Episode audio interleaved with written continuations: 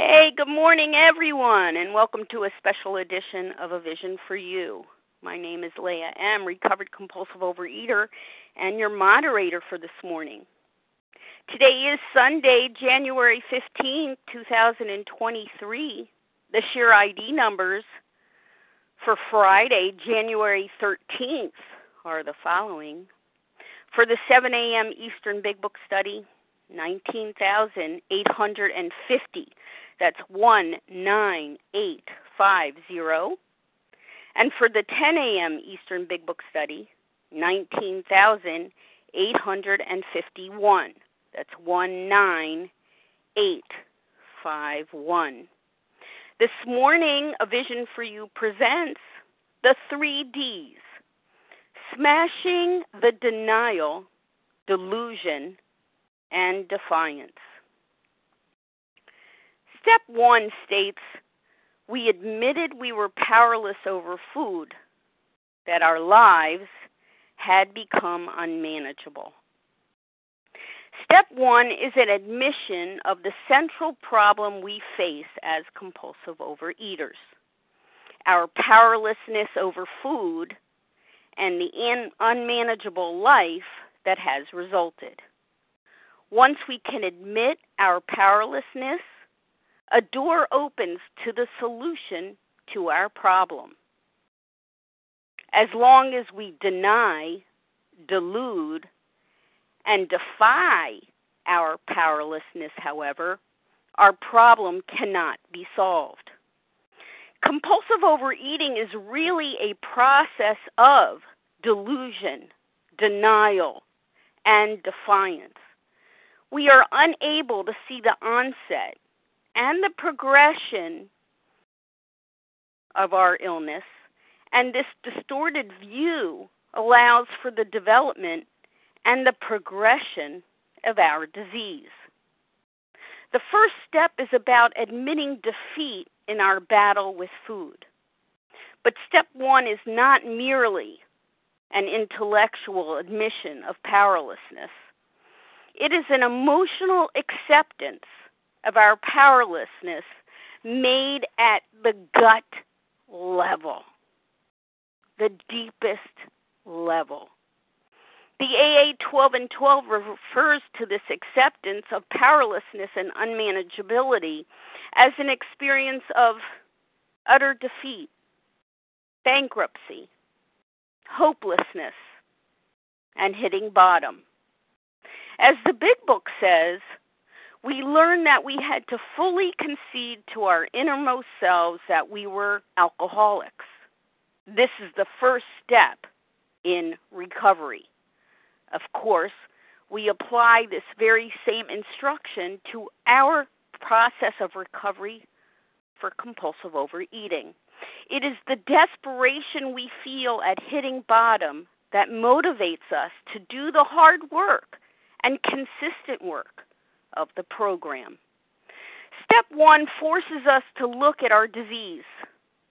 Smashing the denial, delusion, and defiance will help us break through our resistance and accept the reality of our disease of compulsive overeating and all its consequences, ensuring we make the changes in our attitudes and behavior that recovery will require. Joining us today to elaborate on this very topic is Terry A.H., a recovered compulsive overeater from Maine.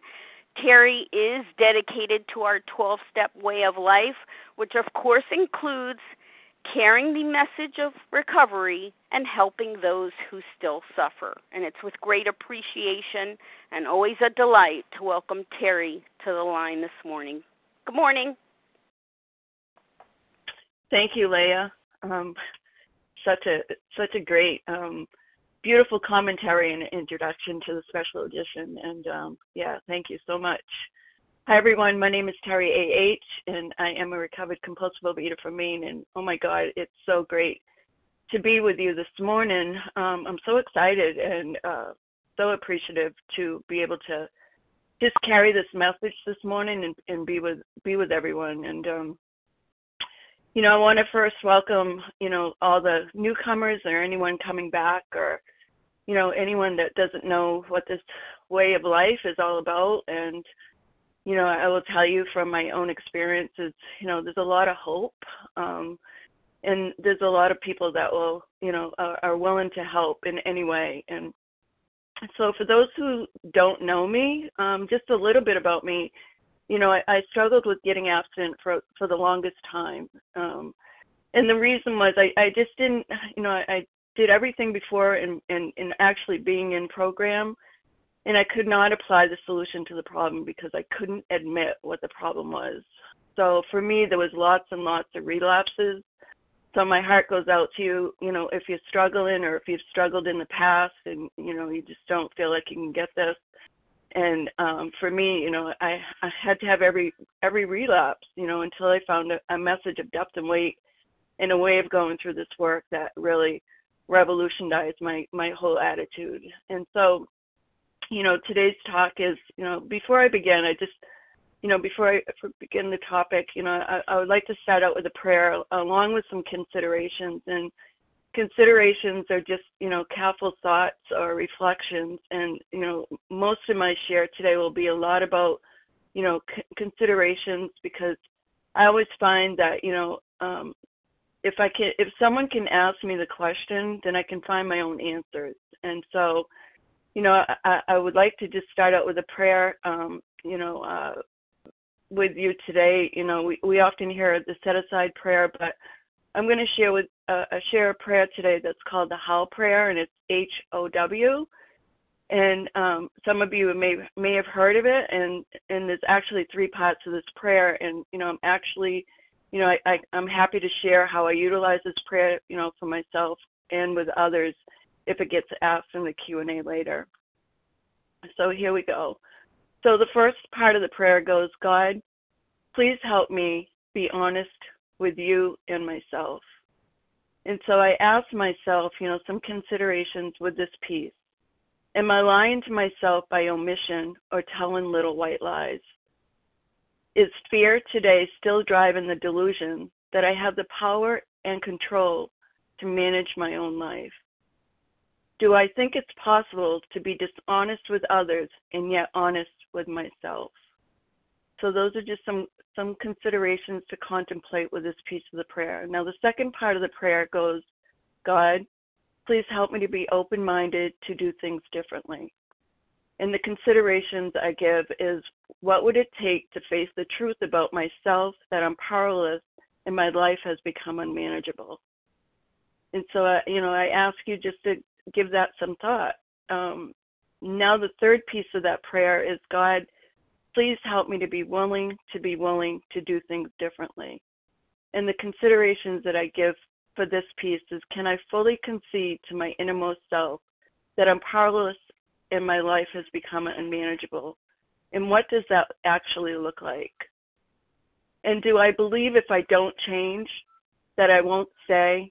And if I don't stay, I will surely die. And so I, I you know, I, I contemplate on this prayer. So, you know, the, the whole prayer is, you know, just God, please help me to be honest with myself. God, please help me to be open minded to do things differently. And God, please help me to be willing to be willing to do things differently.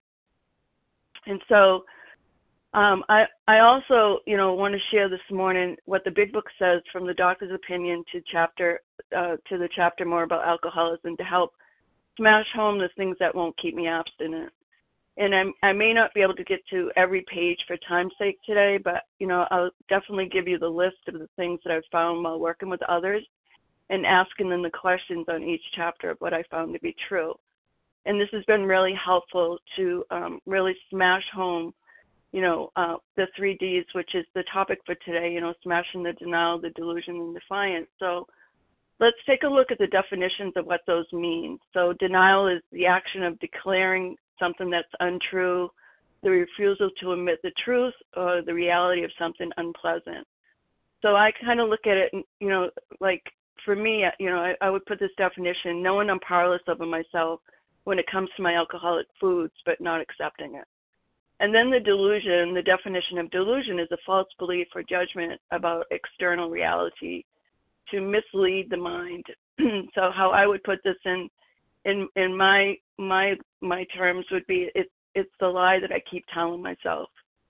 And then the defiance, the definition for defiance is a behavior or an attitude which shows unwillingness to comply or surrender, refusal to do something, rebellious, resistant, ready to fight, or balk.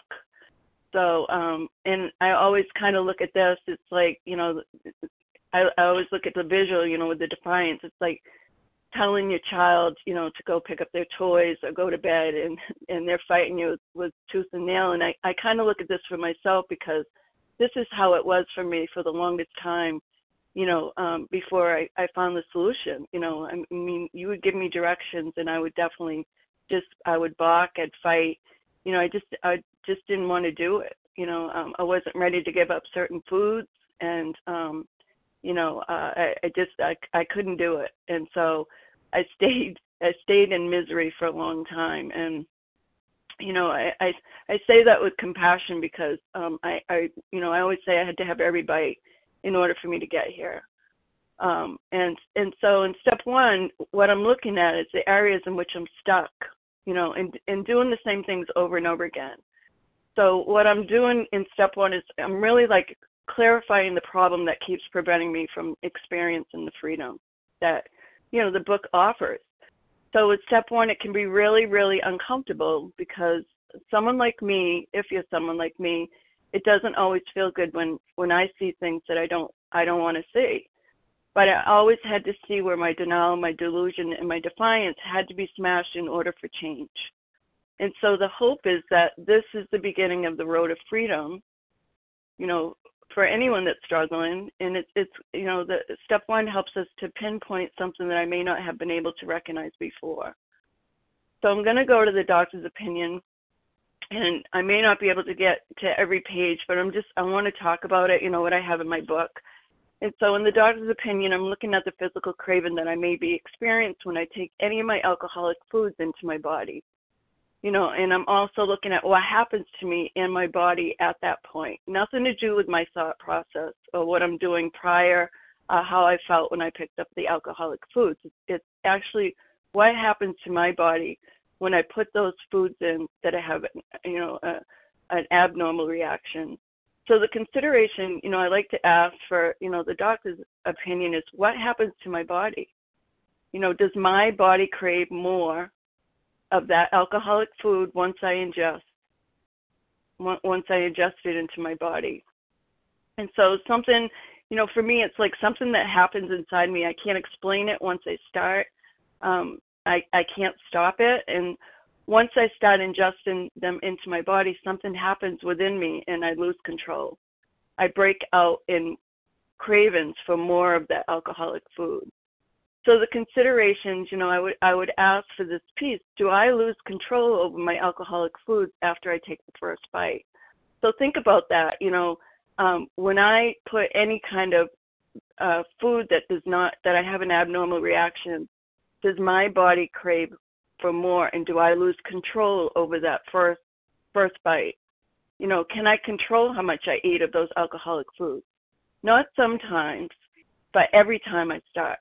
You know, because that was the lie that I told myself. That was you know, that was the delusion that I could, you know, I could I could stop when I wanted to. I would go on a diet.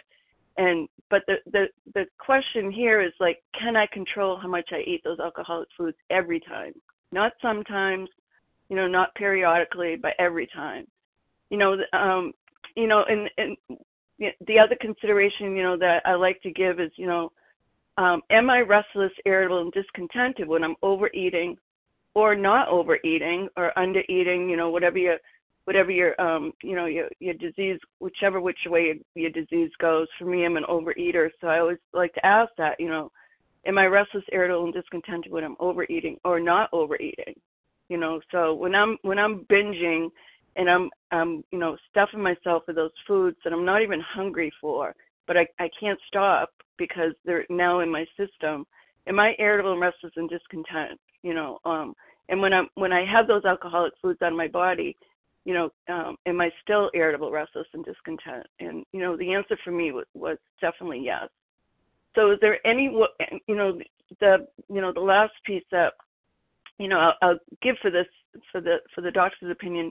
Is there anything that anyone could have said or or or done that could keep me from compulsively overeating in the past or you know even now? And the answer was definitely no. I mean, there was so many people that told me that you know if I'd only lose weight, you know, um, you know my my physical health would be better. You know, if you don't lose weight, you know, um, you wouldn't be struggling with your back you know so there's uh, you know just so many so many people you know and it, it talks about in the in the big book you know frothy emotional appeal seldom suffices so you know those people you know they have they have a good heart you know and they they want good for me but they just don't they don't get it you know they just don't know what my real problem is so you know i would give it consideration for today you know actually for me today because i've been recovered for you know um, some time, you know, so I would give it consideration for people that have been recovered and have been around, you know, um, you know, do you, do you believe, or you know, do I believe, which I do, that a physical craving would occur if I eat my alcoholic foods again? And so I always go back to step one because I have to stay in step one because if I'm moving further a step further away from step one, then I'm in trouble.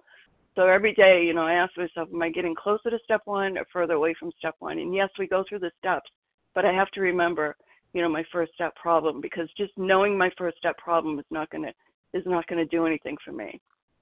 So, you know, in the doctor's opinion, um, it it talks about men and women drink. You know, I'm going to keep it drink, and I'll I'll definitely, you know, um, share my experience, you know, with with the eatings, but I, I, you know, out of respect for the book, I like to just read it how it is. So men and women drink because they like the effect, and that was me. Like I never, I never ate for the taste. Maybe for the first bite, but after that, it was for the effect. And I don't even know what the, the effect was. I think it was just for me. It was just to numb out my reality, like not deal with reality. And you know, so the denial here in the in that paragraph is the sensation is so elusive that while they admit it is injurious or harmful, they cannot differentiate the true from the false. To them, their alcoholic alcoholic life, you know, so my alcoholic food life seems the only normal one. So that's where the denial comes in. You know, I don't I don't know what I don't know. And then the delusion of that paragraph, they're restless, irritable, and discontented unless they, unless they can experience a sense, the sense which is for me is limited it never lasts, of ease and comfort, which comes at once by taking uh, uh, alcohol, or, you know, for me, my alcoholic foods. I'd say foods which they see others, you know, um, meaning a moderate and a hard eater, taking taking them without impunity, without problems. So I may look at like my husband, he's a he's a normal eater, so I you know, I might look at him and say, well, he can do it. You know, why can't I do it? So that's a delusion that I tell myself that you know, but my truth is I'm not like him. You know, my defiance in that paragraph is after they have succumbed to the desire again, as so many do, the phenomenon craving um, for more develops, and and that's you know that's my truth. After I give in, you know, to the lie, you know, my defiance comes in and says I can do it, and I'm gonna do it. You know, so you know, once again, I fall back into the delusion in that paragraph, you know, because it tells me it says they pass through this well-known stages of spree, emerging remorseful with a firm resolution not to not to drink again, or not, no, for us not to compulsively eat again. And so, this description really helps me begin to look at my first step problem, and it describes, you know, to me so that I can clearly clearly see that when I compulsively eat, eat, even when I want to truly stop, it shows me what happens to me when I'm in the denial, the delusion, in the defiance. Um, for me, it's like I, I always lose the ability to tell the truth from the false. And so it looks like for me, I tell myself the lie, I believe the lie, and then the lie becomes my truth. And wouldn't you say, you know, for someone like me, um, not being able to tell the truth from the false is the perfect definition of insanity. So I'm I'm not able to see that my life is abnormal you know when i'm in it. I just i i might know it but i have i got to believe that i'll you know that i'll be able to control my alcoholic foods and put my life together. That's that's the lie that i tell myself that i can do it you know um there were many times that i would come to meetings and you know i would hear the message and and but you know as soon as that hour was up from the face-to-face meeting, you know, I, I would hit the first fast food place, and you know, because I just believed that going to meetings and you know was was really solving my problems. And I went to, you know, I would go to meetings, you know, and it would all of, it would be all about the food and weight. And you know, I know today that that's it's not about the food and the weight; it's what goes on between my ears. And so the denial, the delusion, and defiance. So, you know, in that paragraph, it says this is repeated over and over again. Unless this person can experience an entire psychic change, there's very little hope for his recovery. So that tells me right there that I need help. I need something greater than myself that's going to, you know, take me past this area of my life. So I, I want to share the things in the doctor's opinion that's not going to keep me keep me abstinent. And so there's five things that I found in this, and there may be more throughout the chapters, but you know these are these are what I find, and when I'm working with others, you know, I ask the questions, you know, do these things keep you will they keep you abstinent or do they keep you abstinent? So the the five things that won't keep me abstinent in the doctor's opinion is me, myself and I, um, doctors, uh, people, frothy emotional appeal, which is people, you know, um, people telling me that you know, I got to do something, you know, only if I do something, you know, you know, just just everyone trying to help me that can't. Um, definitely human power in my mind.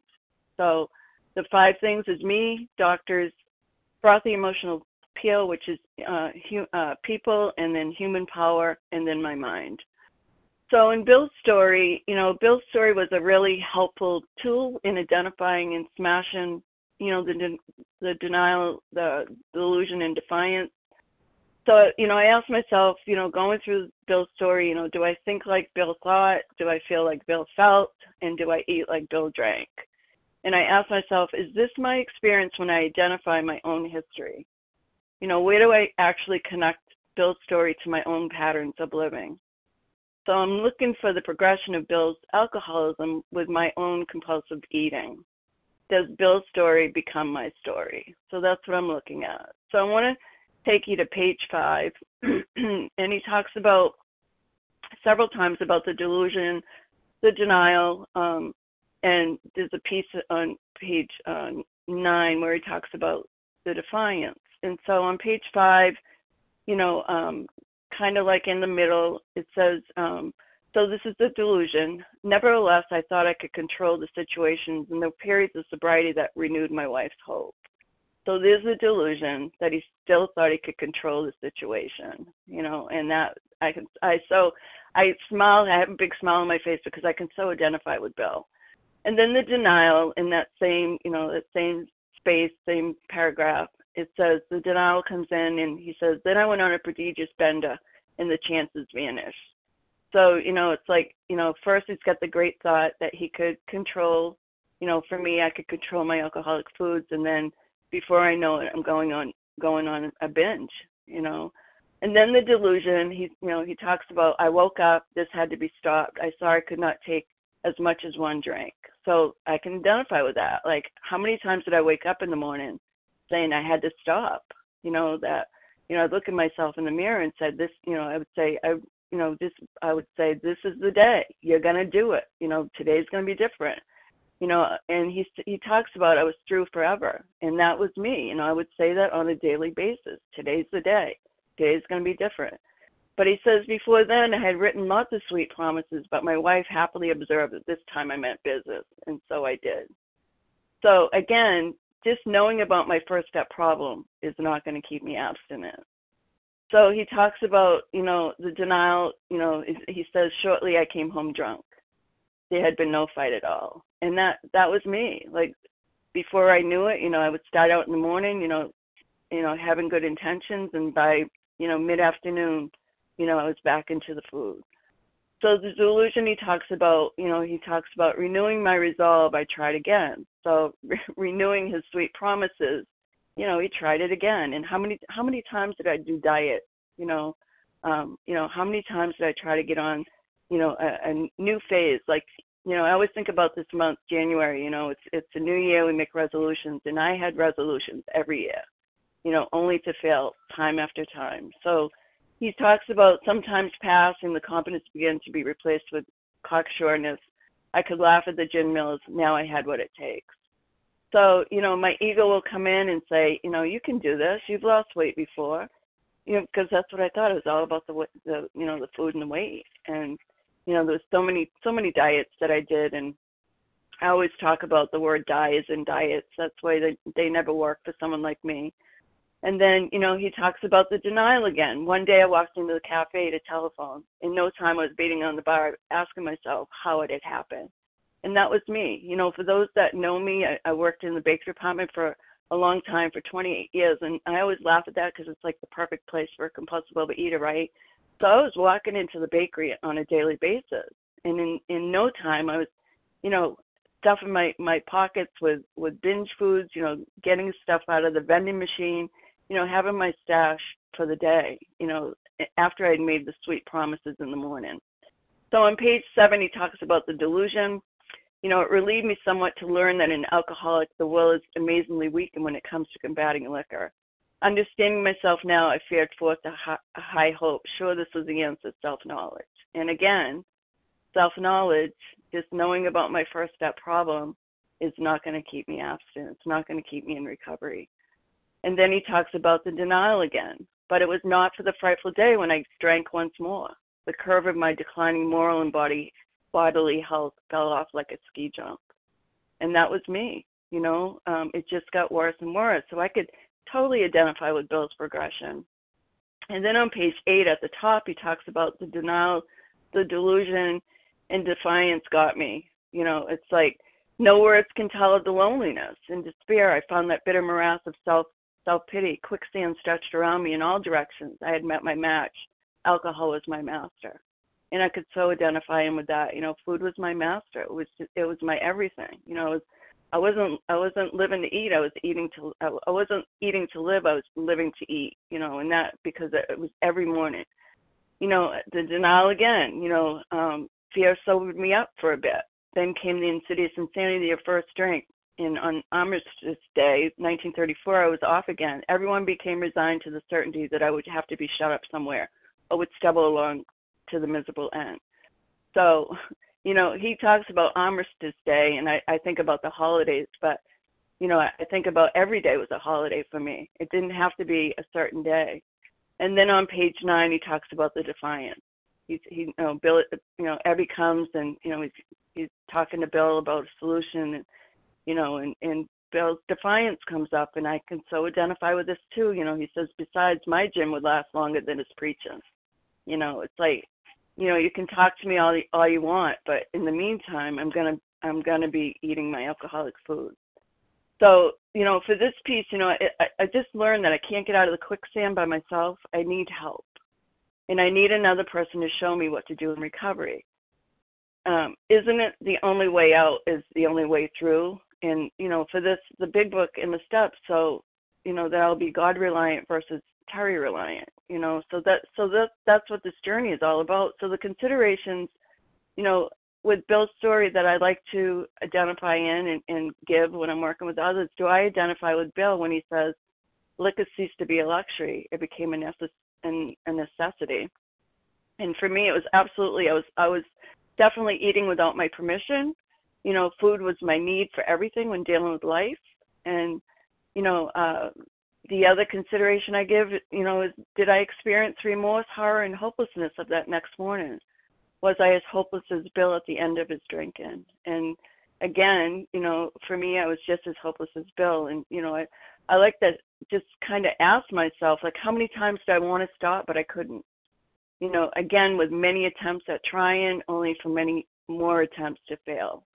And so the things in Bill's story that won't keep me abstinent is, and you know, there's a list here. And again, you know, like I said, there may be many more, but this is what I found. So the things in Bill's story that won't keep me abstinent is success, failure, good intentions, high abilities, firm resolve, renewal or resolve, sincere promises, self knowledge, fear, family, friends, medical science, and a desperate desire. And um, I like to ask, you know, did or do any of those things today? Will they keep me abstinent? And and the answer is no. so um, moving on um, into there's a, a solution. You know, I want to take a look at there's a solution and, and kind of just point out, you know, the defiance, the delusion, and the denial. And again, I had to see where if someone was saying something to me, you know, actually throwing me a life jacket to save my life. So if you can picture yourself in the ocean, you know, and I love page 17 and you know where where there's a solution and we're we're all on this ship and you know we're going down. It's like being on the Titanic and we're going down and you know the ship goes down and we're all floating in the ocean and you know we're we're we're bobbing we're we're gasping for our life and you know all of a sudden you know a lifeboat comes by and you know uh, they see that we we need help and they come by and they throw me a life jacket to you know and save my life and you know asked me to do something you know they asked me to get into the lifeboat you know so am i being defiant by throwing back the life jacket and telling them it's the wrong color only to continue to keep fighting to survive and that's how I look at you know my journey with with you know trying to do it myself. So you can see it was my my denial, my delusion, my defiance that was keeping me from hearing the way out from my misery from another person. You know, um, I found you know for me I, I found it was what I thought. I knew that it's it. I always say like I, I found that um, it's not what I know that's killing me. It's what I don't know that will save my life. So you know, can I make those changes by myself? You know, that's the question that I ask myself. Can I can I make the changes needed by myself? And if I can't on my own, I have to ask myself the number one question. Can I change myself on my own power of living a full life of freedom? And for me, I kept wavering and deluding myself. You know, and it kept me away from the truth so you know in this and there's a solution they talk about the three drinkers and you know, and I'm going to kind of just, um, you know, change it to, you know, can you, are you the three eaters? You know, so we have the moderate eater. You know, do you do you identify him with the moderate eater? Because this really, this really helped me to really see where I was different. You know, so the consideration I would give for the moderate eaters: Do you have a little little trouble in giving up your alcoholic foods entirely if you have a good reason for it? So meaning, can you just stop? You know, whenever you want to stop and stay stop. Can you can you take it or leave it alone? and that's that's definitely not me. Um, definitely not me. Um, or do I, you know, identify him with a heart eater? You know, can can I stop or moderate if I have a sufficiently strong reason? So for me with this one, and this one was a tricky one because you know it says in there that they may need medical attention or they may may need a rehab or what, whatever. Um, but again, you know the rehab is not what makes me an alcoholic. So I really had to look at this one, and I had lots of sufficient strong reasons to stop. You know, I would have constant physical back and joint pain. You know, I was 250 pounds. You know, uh, always wearing black clothes. You know, because you know black makes you look skinny. You know, I had breathing problems. I had intimacy problems. Not being able to pick up, you know, have fun with my children. Um, I, I I had the hardest time with that I had I had definitely sufficiently good reason. Not being able to fit in a chair that had arms. Um, I couldn't climb stairs. You know, I had many warnings of a doctor that you know told me that I was heading for being a prime candidate for for being a diabetic um, because it runs in my family, and none of them, none none of these things, none of it stopped me. So then I look at the real compulsive overeater. You know, have I lost the power of choice whether or not to pick up again? you know so for me you know by this time i realize i have a problem right and it's too late so it's like i've crossed the caution tape there's for me there's there's like no turning back and um you know i i learned that i i've i've lost the power and choice to overcome this by myself by my denial my my delusion my defiance because it will always take over my mind and my self talk will tell me you know i'm strong I can handle it this time, or it really isn't that bad, or I even have the ability to restrain myself. You know, that's where my that's where the three Ds will get me.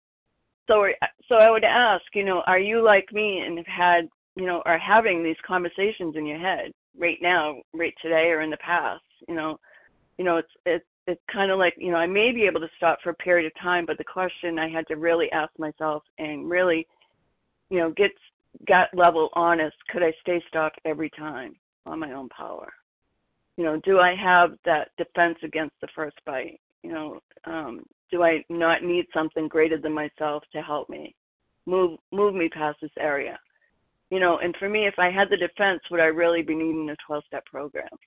You know, definitely, definitely not. Um, you know, do I do I need a personality change that you know that's sufficient to overcome, you know, my problem? And I, and for me, I do. You know, I do on a daily basis, and and that's the difference for me today. It's it's it's not a religious program; it's a spiritual program. You know, religion, you know, is is like a once a week thing. You know, spirituality is a is a 24 hour a day thing, and I need I need God on a daily basis. So page 25 down the bottom it's going to talk about the denial, the delusion, and the defiance. So it says, um, uh, if you if you're a seriously alcoholic as we were, um, we believe there's no middle of the road solution. And I, this is one of my I have so many favorite paragraphs, but this is one of my ultimate favorites. So for me, this is where the denial shows up once again because I'm I'm if you if you look at this paragraph, I'm standing in the middle of the road, right? It says if you're seriously alcoholic as we were, we believe there's no middle of the road. So if I'm standing in the middle of the road, you know, what's going to happen? You know, I'm eventually going to get hit, right? But I don't believe I'm going to get hit. It talks about we were in a position where life was becoming impossible. And if we had passed into the region from which there's no return through human aid, we had but two alternatives. So here comes the three Ds. Here comes the denial, the delusion, and the defiance. One was to go on to the bitter end, blotting out the consciousness of my intolerable situation as best as I could. You know, meaning, you know, this this meaning for me is, you know, keep doing keep doing it my way, which hasn't worked over and over again. And the other, which is the beautiful piece, to accept spiritual help. So I look at this as, you know, there's a door number one, you know, to go on to the miserable end, or door number number two, not knowing what it's going to look like, but trust the process because I've seen it work in others. You know, this, this, you know, I always say like this is not let's make a deal. It's door number one and door number two, and there's door, there's no door number three. And if there is a door number three, it's actually door number one.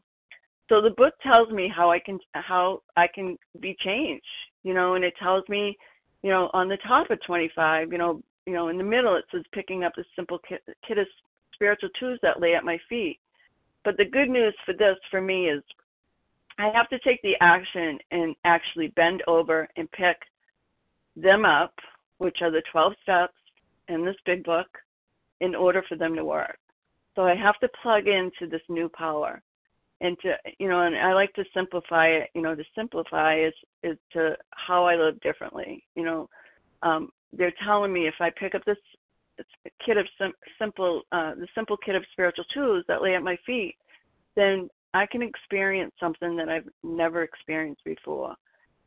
You know, and for me, I have to plug into new power and I have to have a whole new attitude change in order for me to be on the other side of, of, of this misery. So the things that won't keep me abstinent and there is a solution is um, the list that you know I give is you know the things that won't keep me absent is a psychiatrist, human resources, a sincere desire, willpower, choice, consequences, common sense, ill health, fallen in love, change of environment, warning of a doctor, dreaded insanity. Now, let's go to the last chapter about more about alcoholism, and I like to call this more about relapse because it's it, it's all about you know stories um, that you know they had to drink down, and you know they they make the insane decision to to pick it up again. So more about alcoholism. So I like to I like to use the last three words of alcoholism, the ism, and the ism you know which I like to say stands for I separate myself or I seek misery with my denial, my delusion, and my defiance. So I separate myself and I seek more misery with not really fully conceding to my innermost self, to the truth of what's happening. So more about relapse, you know, it, it definitely it talks about the definition of insanity, and in this chapter, I'm I'm beginning to focus on how I live my life. You know, and I have to ask myself, is my first step still an issue for me? You know, where is my reliance currently? Who is my reliance on? Is it still on myself, other people, my sponsor, meetings, food? You see, I I had to realize I cannot build a spiritual path on a lie. So I have to look at look at that on a regular basis. Like, where is my reliance on? So on page 30 at the top, you know, I'm going to take you in, you know, what when they talk about the de- the defiance, the denial, and the delusion. So on the top of page 30, it talks about the defiance, and it says most of us have been unwilling to admit we were real alcoholics. No person likes to think he is bodily and mentally different from his fellows.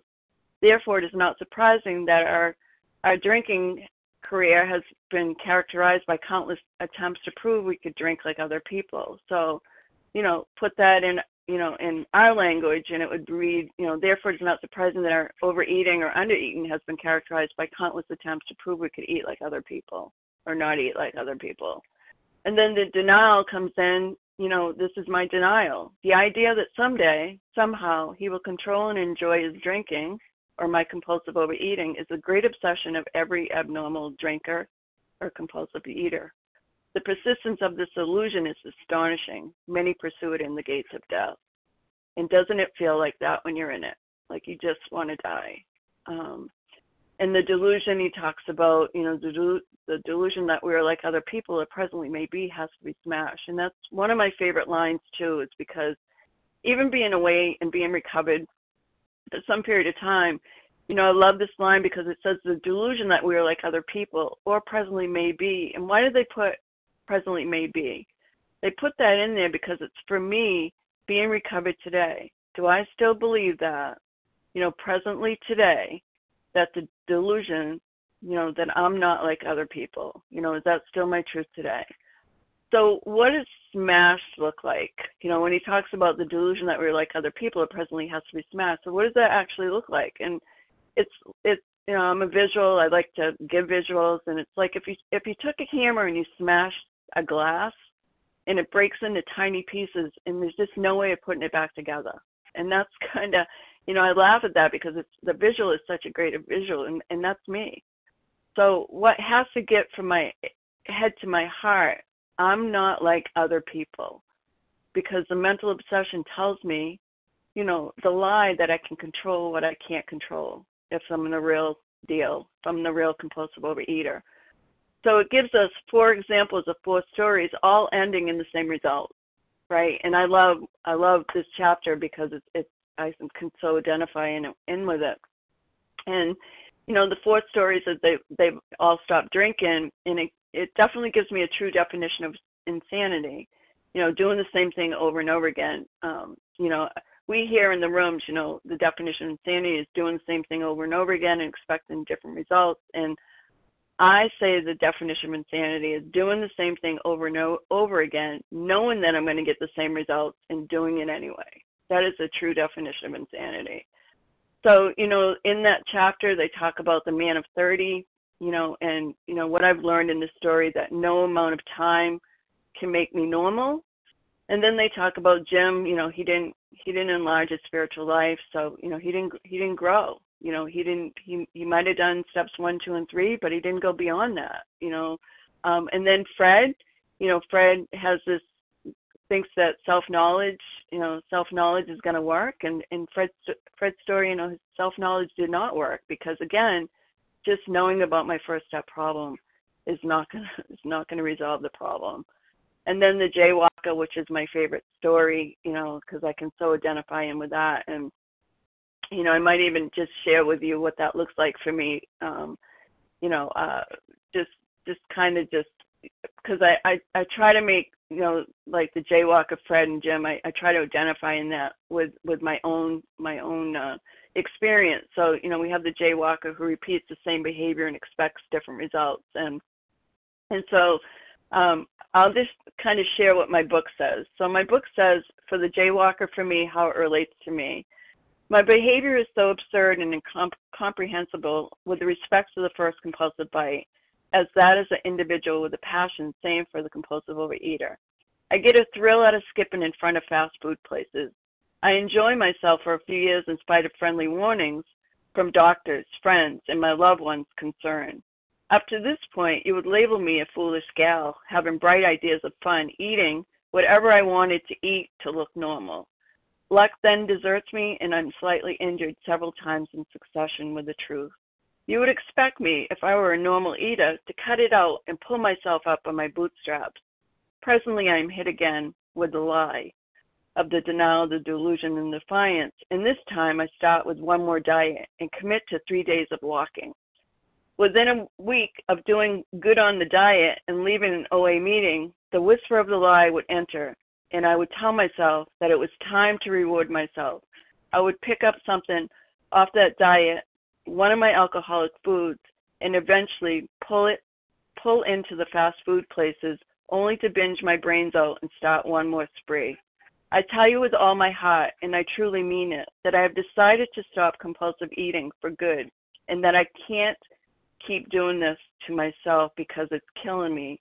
But in a few weeks, I'm back binging again. On through the years and many, many years, this conduct continues, accompanied by my continuous promises to be careful or to keep out of the bakery, the fast food places, and my binge places altogether.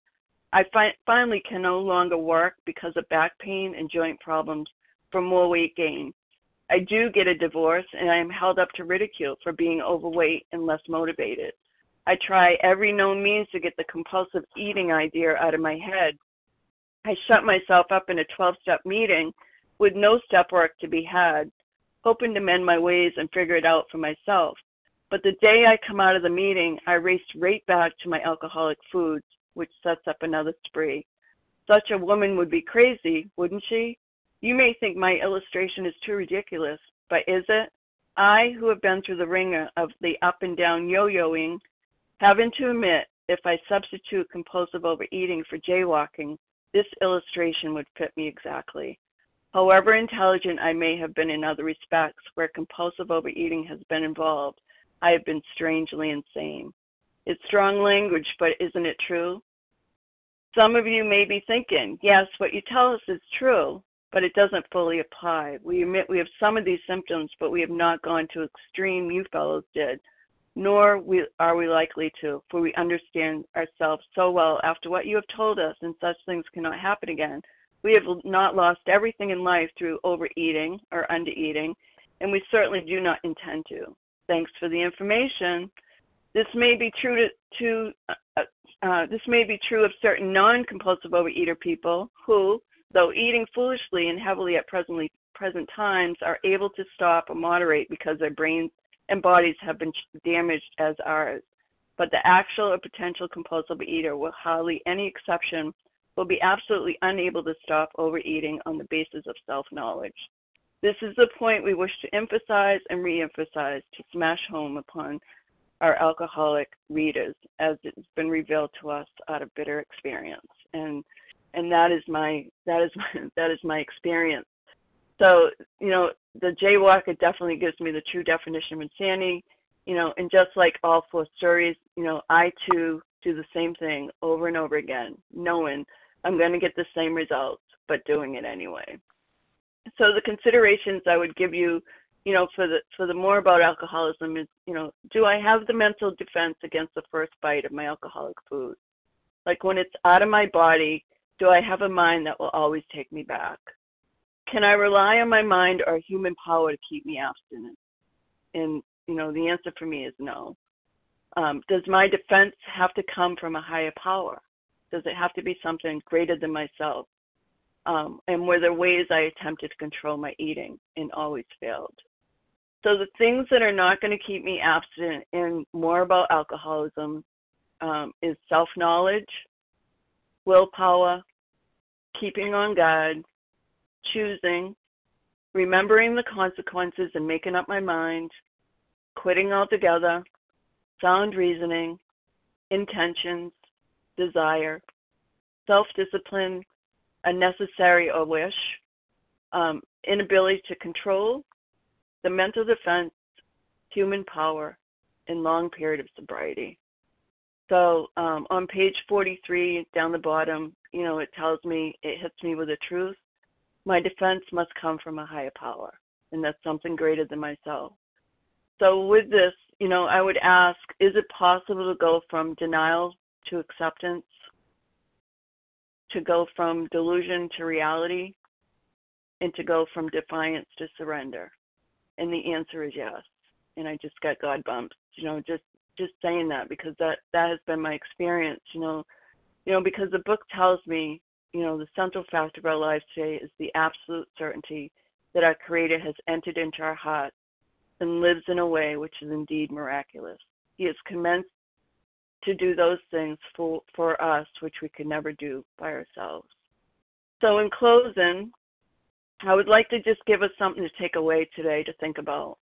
And this is for you know anyone really that's here on the line this morning. You know, um, I, I would just ask you to just you know take this into prayer meditation. Is my recovery based on abstinence or spirit. If it's based on abstinence, I don't need to go to any length. I don't need the willingness to do it different. You know, someone else's way.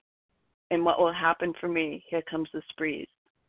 The ease and comfort from that first bite of my alcoholic food.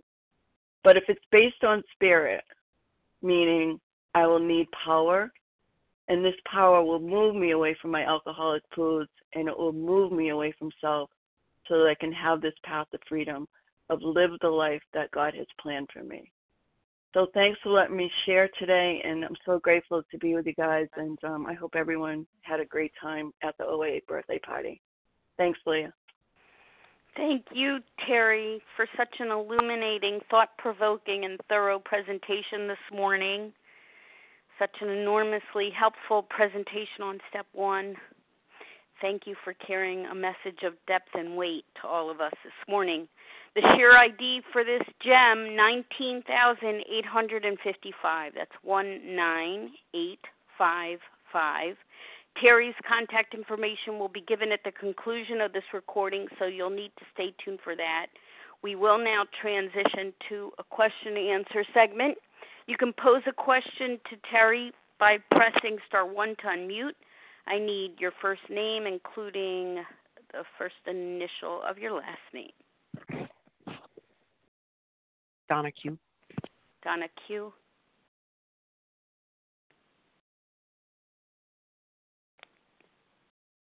Denise F. Denise S. Bonnie B. Bonnie B.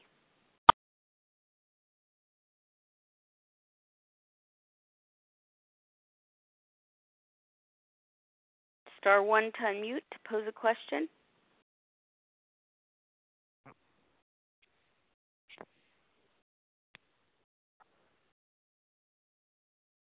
Donna Q, my question. Yes, okay, let's get started.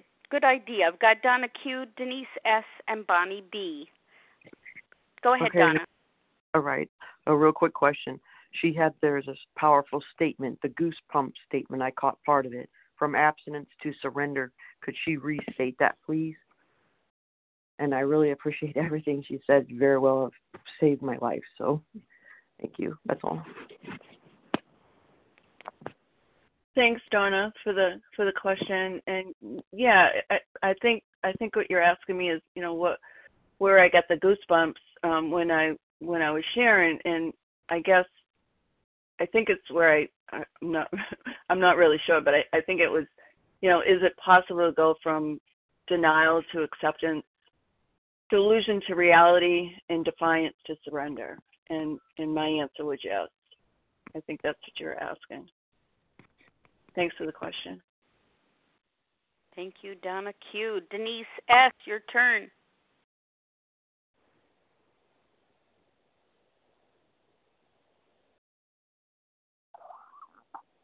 Star one to unmute Denise. Hi, sorry, Denise F. as in Frank in Vermont. Um, I actually had the exact same question as the first person. Um, as far as when you got the goosebumps, the denial to acceptance, delusion to reality. So thank you. Thank you, Denise F.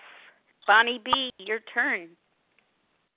Good morning. Thank you, Leah, for your service. Terry, oh my word, amazing. Um, so many notes, and I will be listening to this multiple times.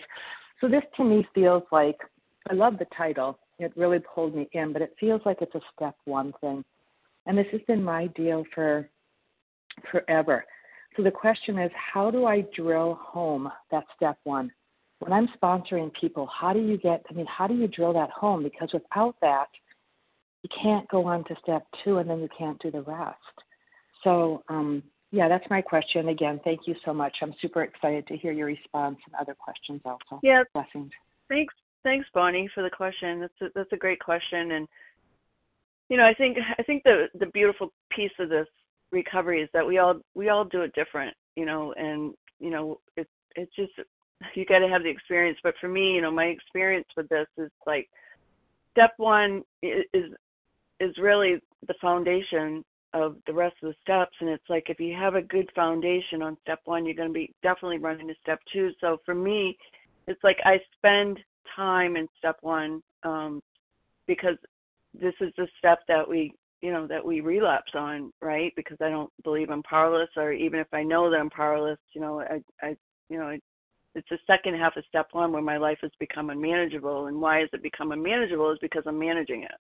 And so i really spend time on the physical piece, you know, we we have the doctor's opinion up to the top of there is a solution, you know, the, the top of 23, and then it moves into the mental obsession from 23 to to 40, 44, um, and then you know this this spiritual malady. I spend some time with that, you know, which is you know on the bedevilments, which is on page 52, and and so you know I I really do spend time in step one, so that person that I'm working with has a good foundation because if again if you have a good foundation on on one you know you never have to go back. You never have to go backwards. But i have to stay close to step one because it's not about for me it's not about the first half. It's not about the physical and mental.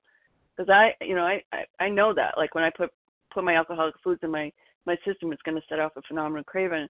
And i also know you know um the mental obsession you know the the physical the mental is the greater aspect of my problem that when the alcoholic foods are out of me, you know, do I have the power to not go back to them? So I need this third, the second half of step one, which is my life has become unmanageable, and the only reason, the only way that it can become un, become manageable is with this connection of a higher power. So um, that's that's what I do. I spend time in step one, so that person that I'm working with has a good good foundation. So hopefully that that answers your question. Thanks for um, asking the question. Thank you, Bonnie B.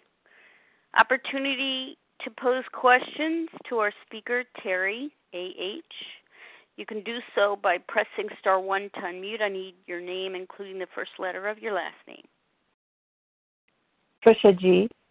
Trisha G. Linda T. Linda T. Shayna R. Shayna R. Nancy L.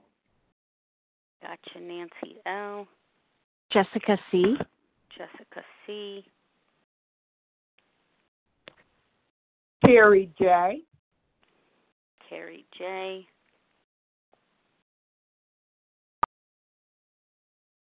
Anyone else? Okay, let's go with this list. I've got Trisha G, Linda T, Shana R, Nancy L, Jessica C, and Terry J. Everybody, please mute, except for Trisha G. Go ahead with your question, please. Hi, thank you, Leah, and thank you, Terry, for a wonderful presentation. This is Trisha G. from Washington, and I have a sponsoring question about step one. When I know with this disease being progressive and foods that were not problematic in the beginning, the first time working a step one, that come up later as being problematic that get um, start to speak to me or that I need to negotiate or for a sponsee. What is your process in guiding a sponsee? Do you have them start over with the steps when they identify a new food is it only when they've actually had a relapse? What's your process for that? Thank you.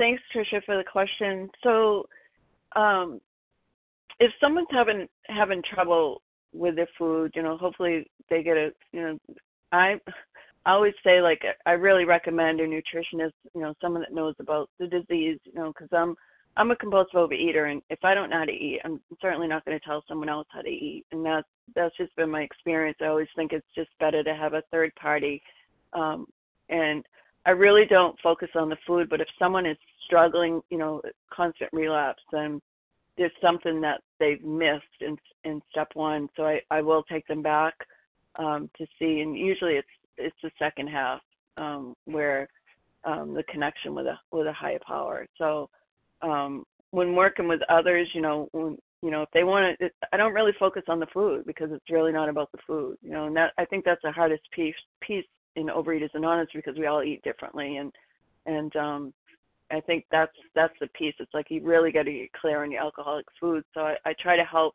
that person I'm working with to get really clear on their alcoholic foods, and if there's some questioning you know, around that, it's probably, you know, it's, it's definitely probably a food that um, may go on your red list. You know, if you do the red, yellow, and green list, um, which, you know, there is really no no no yellow light. It's either really red or green. So that's that's what I do. Is you know, and I meet the person where they're at because this is, you know, this is yes, we have to eat, but we don't have to eat our alcoholic food.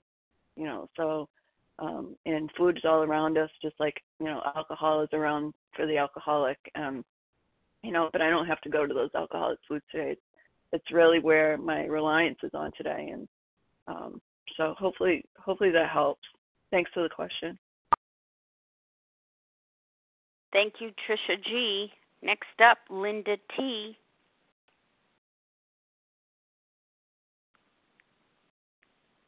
Star one to unmute, Linda. T. Hi, um, Terry. This is Linda T. in Virginia. Um, thanks for your share. That was a great, great listen. Um, I'm new to OA. Um, I'm a member of AA, and I, I really liked the 10 things that will not keep you abstinent. Can you read, uh, re- re- repeat those for me, please?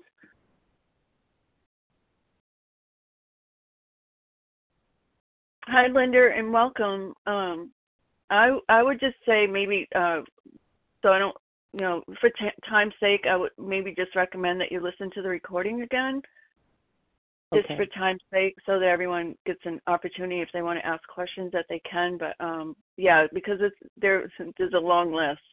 There's a long list um, for each section. But and you can also call well, me too. Okay. Was it just Thank the you. doctor's opinion? Was it no? Was it you you mentioned you mentioned ten things that won't keep you abstinent at, at the end of your share, and you'd mentioned it twice. So I just wanted to list. It's fine. I'll re-listen. Thank you. Okay. Thanks. Thank you, Linda T. Shana R. Your question, please. Hi, thank you so much. This is Shana R. in Maryland.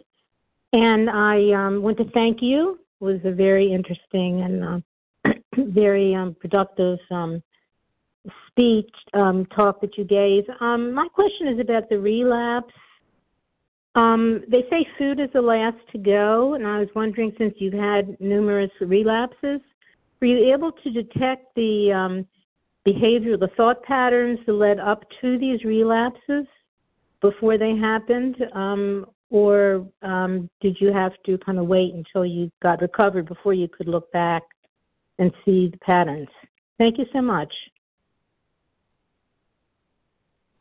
Thanks, Shana, for the for the question. And so, when I went through this process with um, a sponsor, you know, that was the first things that we did was, you know, to to get my alcoholic foods down, um, to write what they were, um, and also you know the the behaviors so you know some of my behaviors was i would you know, eat in the car, um, you know, stand up while eating, you know, eating in bed, you know, all all the stuff that we do. So she had me do both. She had me do a list of my alcoholic foods, the foods that I knew, like I would go out in the middle of the night and get, you know, because I couldn't stop thinking about them. Like those those went on my list. Um the things that I couldn't get out of my mind that um you know that I I just couldn't wait to have again.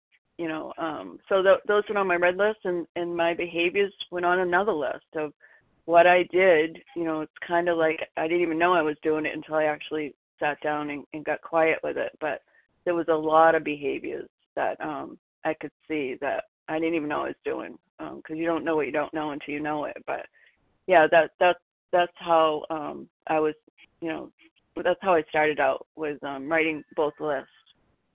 So thanks for the question. Thanks, Shana. Nancy L., your turn. Thank you, Leah, and thank you, Terry. Um, one part of your talk says um, five things that won't keep me abstinent. Could you repeat those five, please?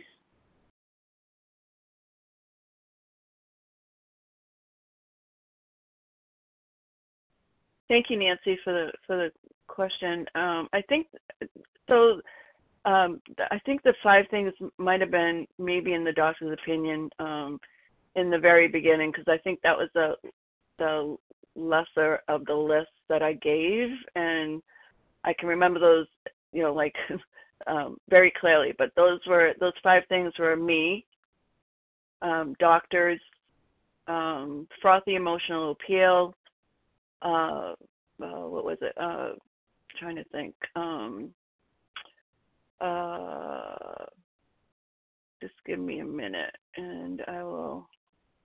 I will tell you. So there were me, uh, doctors, frothy emotional appeal, um, and um, frothy emotional appeal, human power in my mind. That's what it was. So me, doctors, frothy emotional appeal, meaning people, human power in my mind. That's what it was. Thank, thank you. Yeah. Thank you for the question. Thank you, Nancy L. Jessica C., your turn. Hi, hi, thank you. Hi, uh, this is Jessica C. Um, Terry, I just want to thank you for your share. It was such a, a great um, summary of the chapters that you uh, that that you covered. Um, and uh, you mentioned my question for you is you mentioned that you used to work in a, a bakery, or maybe you still do. And you know, sometimes I talk to people, um, new people who have professions like that, um, or they talk about what sounds to me like sort of risky behavior with food, like they, you know, enjoy cooking, baking for family and friends, or they have a hobby that's sort of centered around um, creating foods that would be dangerous for me, um, or they have certain like you know traditions with their family involving food that they're reluctant to give up. I just wanted to ask you about you know maybe your own experience with your career in the food industry or how how you would guide a, a newcomer who has some of the i guess habits or traditions that i just talked about thanks thanks jessica for the for the question that's a great great question because I, I get a lot of calls too and again, you know, I, I worked in the bakery department for 28 years. I, I'm no longer there. I'm, I'm retired now, but um, and I was in the food for half of those years and out of it for half of those years, and you know, continue to to to remain recovered. But my experience with that, it was, you know, it's it talks about in step 12 that we can go anywhere as long as we're spiritually fit. You know, it's like as long as I as long as I have a higher power you know, uh, on board and my motives are in the right place, then there's not going to be a problem. You know, I don't, have to avoid, you know, not going. I I didn't have to avoid not going into work. You know, and when, you know, I, it was it was tricky. Um, I think it was more about what people thought, and you know, because in the bakery department, I was a baker, so it was like we you know the, the bakers would try everything you know to let the customers know what it you know what it was like or how good it was and um so whenever that happened or I was in that position I would just you know I would say you know I don't eat that food you know but let me ask so and so um and you know so I would get another coworker to explain you know the taste or you know the texture or, you know just any any information about it um but um that was the most uncomfortable thing for me was not to be able to explain how it tasted or you know how good it was or whatever but the more that i just did it and again you know again we can go anywhere as long as we're spiritually fit. So it's like if you if your if your motives are in the right place and you're not getting any vicarious pleasure out of it then then you know you you really i always felt myself i was good to go you know because again i i can't avoid food wherever i go but you know i know like I can walk down, you know, a cookie aisle and you know I can keep walking. Like I don't I don't stand there and look and see what kind of you know new cookies they have out because it's it's really not my food. It's kind of what was taught to me. You know, in the beginning, it's like you got to look at that. It's not your food, and you have to look at that like poison. You know, so if I'm not spiritually fit, then that's when I'm I'm really I can be in you know uh, trouble. So hopefully that answers your question. Thanks for the thanks for the question, Jessica. Thank you, Jessica C. Terry J., your turn to pose a question.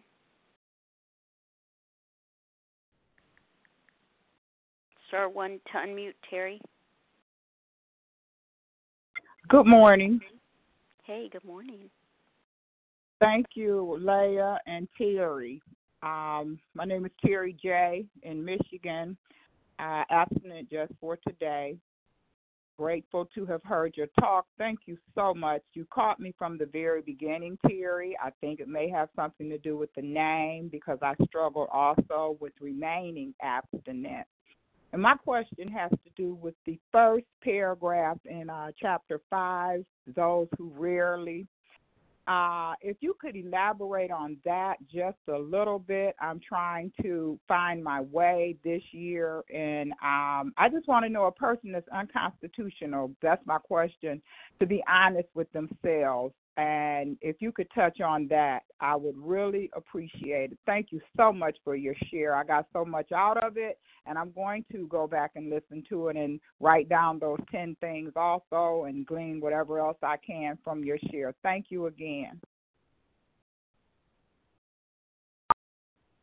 Thanks, thanks Terry for the question, and um, I think you. I, I'm not sure what what what chapter you were talking about. Um, was it um, how it works? Yes. Okay. So let me just go there real quick. Um, Page 58. Thank you. Okay, so um, you know they they talk about uh, that first uh, the first paragraph. Really, have we seen a person fail thoroughly followed our paths? Um, uh, they are such unfortunates. They're not at fault. They seem, seem to be born that way. So I, I look at this like I feel like anyone is is capable, um, unless you have a disability or um, you know you you don't have um, you don't have the mental capacity to do it. But I believe if you have the willingness, then anybody can can get this. Like that. I, that's that's my belief, and I I could be totally wrong, but I just believe if if you don't want what you have and you want what we have, there's hope and um and I, I know a lot of people don't think they're constitutionally incapable, but it's like the willingness, if you have the willingness, and I always say like there's two things that nobody can give you, and that's the willingness and a higher power. Because the willingness has to come within.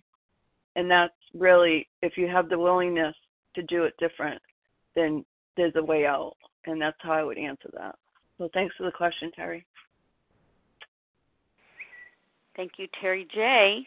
All right, we have time for a few more questions. Anyone else with something on their mind, press star one to unmute to pose a question. I need your name, including the first letter of your last name Margaret D. Margaret D. Susan Sarah Susan L, perhaps? Sarah R. And Sarah R. Okay, that'll do it. Thank you. Margaret D, go ahead with your question.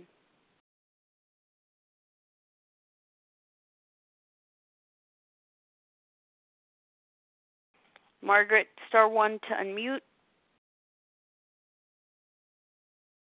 Thank you, Leah, as always. Um, you're our guardian angel. Um, my question is I've heard, and first of all, thank you, Terry. It's a deep, deep, um, well thought out presentation. Um, so I've heard, even in the questions, people want to know what are the things that won't work. My question is, what have you found that's been really super particularly helpful that does work as far as like a go-to process? Say maybe um, um, two-step prayer or or two I'm sorry two-way prayer or something like that. Thanks. Thanks, Margaret. That's a great great question. And and for myself, you know, connection is the opposite of addiction. So it's definitely definitely that um, to have that connection. And to, what's really been helpful for me is the accountability, um, and that's just about you know showing up you know when i'm asked to show up um not so much today because you know i i go through the process you know once a year with um with a sponsor just you know to to have go deeper in my step work.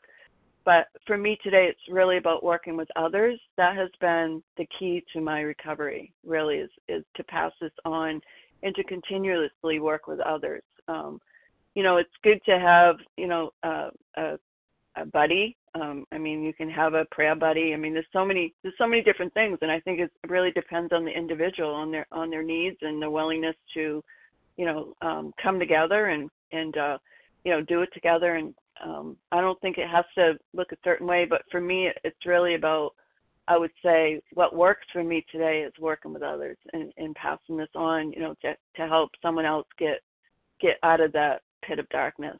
And um, and that's that's that's what I would say for that question, and hopefully hopefully that answers it. Thank you for the question. Thank you, Margaret D.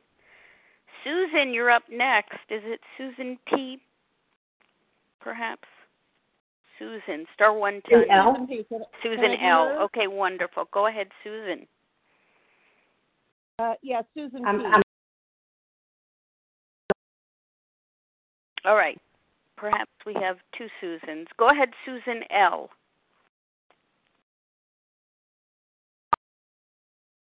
Star one to Good morning. It's it's Sue L. And Sue L. um, thank you for yes, thank you for allowing me to ask the question. And Terry, oh wow, you really were so insightful. Thank you. I have a question for you about honesty. And you know, cash register honesty, I've got it down. I mean, absolutely. But I think when it comes to being honest with myself, do you have any tips or pointers? I definitely pray. I listen for guidance from my higher power, but I think in some ways I can still be delusional about my own thoughts, feelings, behaviors. Not, again, not around cash register honesty, but more around just my honesty with me and so, do you have any pointers for us, please? And thank you.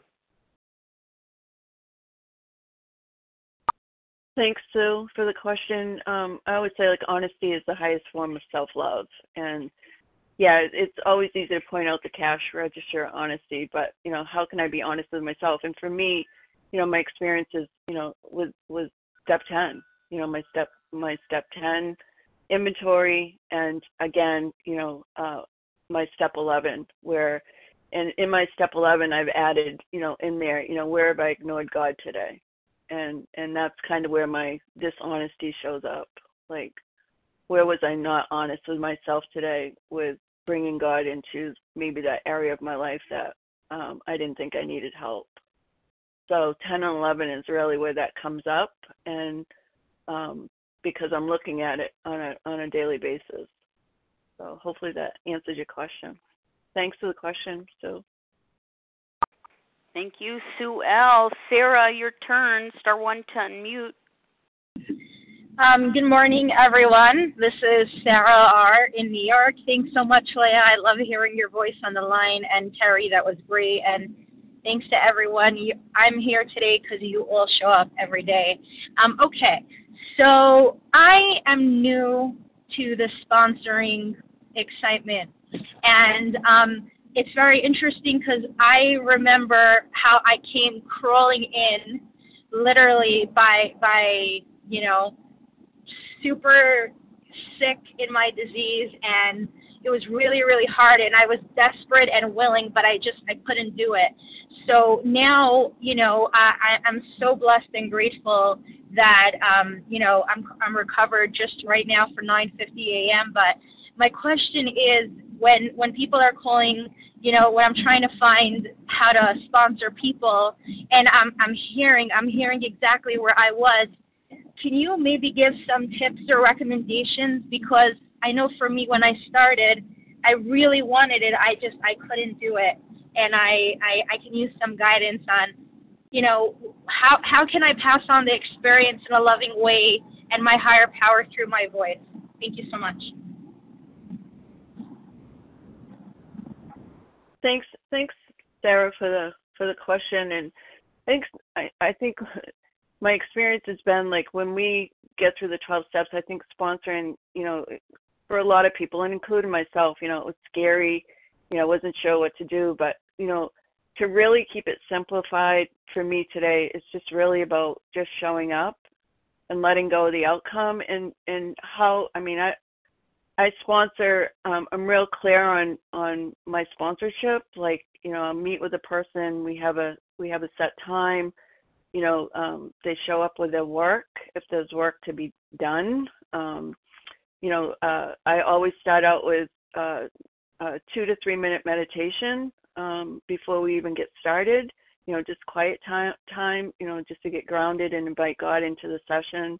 Um, and then I don't really, for me, I don't have an agenda. I just kind of let God guide me in in in that hour session. I meet with I meet with sponsees an hour, you know, um, an an hour at a time. But um, I also have a sponsee ideal too, and I read that I read that to them before we even get started, so they know exactly what I'm what I'm about and what we're going to do. And um, you know, it's really about getting you to a place where you can be of service to others and um, know live this life of freedom which um i i don't know. That's one of my passions is i i really do love working with others and um it's it's it's it's a bright spot in my life really and just to watch people recover and and to be able to pass that on to to others. Um and that was what my sponsor did for me you know she's just like all i'm asking is that you pass this on. And i always like to describe it it's like you know sponsor takes takes you over the rainbows. You know, we have these 12 golden nuggets, and the sponsor takes you over this rainbow to get the real treasure. You know, we get this treasure map to the with the 12 golden nuggets, and at the end of the rainbow is this true treasurer, which is the God of my understanding. And now it's my responsibility to come back around that rainbow and take somebody else over it, so that they too can get that pot of gold and the real treasure.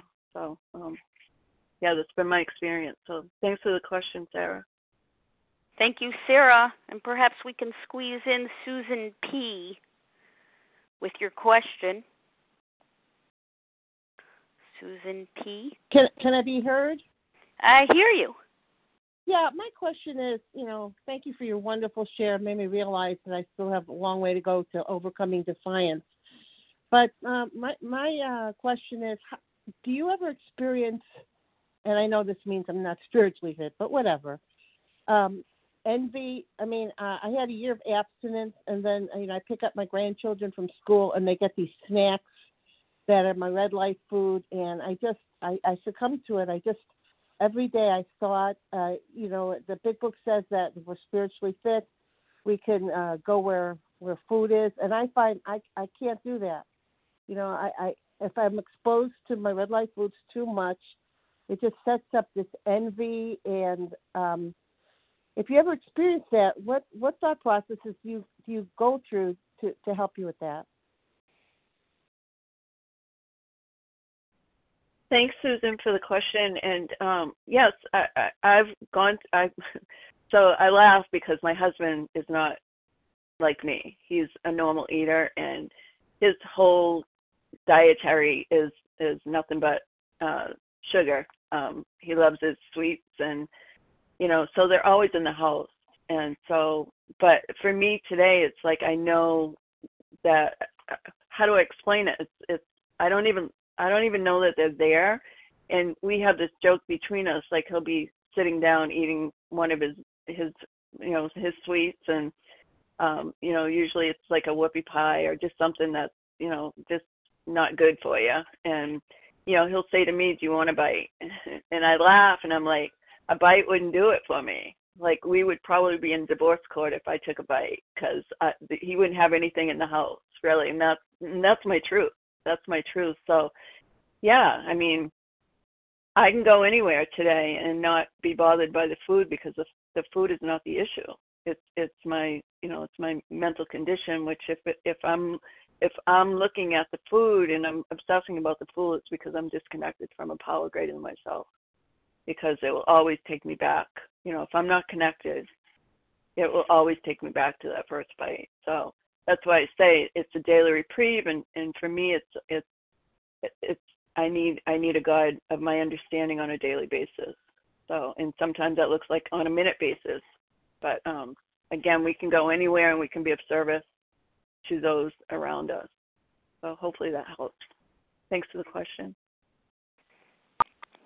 Thank you, Susan P. Thanks to all Thank who Thanks to all who posed questions this morning. And of course, thank you, Terry A.H., for spending time with us today here on A Vision for You. Thank you for your presentation, so very instructive and helpful. I'm sure it will be a gem for many. Thank you so much. Share ID for today 19,855. That's 198 five five, and we're going to close now from page 164. Of course, you'll notice it's in a chapter entitled A Vision for You. Our book is meant to be suggestive only. We realize we know only a little. God will constantly disclose more to you and to us. Ask Him in your morning meditation what you can do each day for the man who is still sick.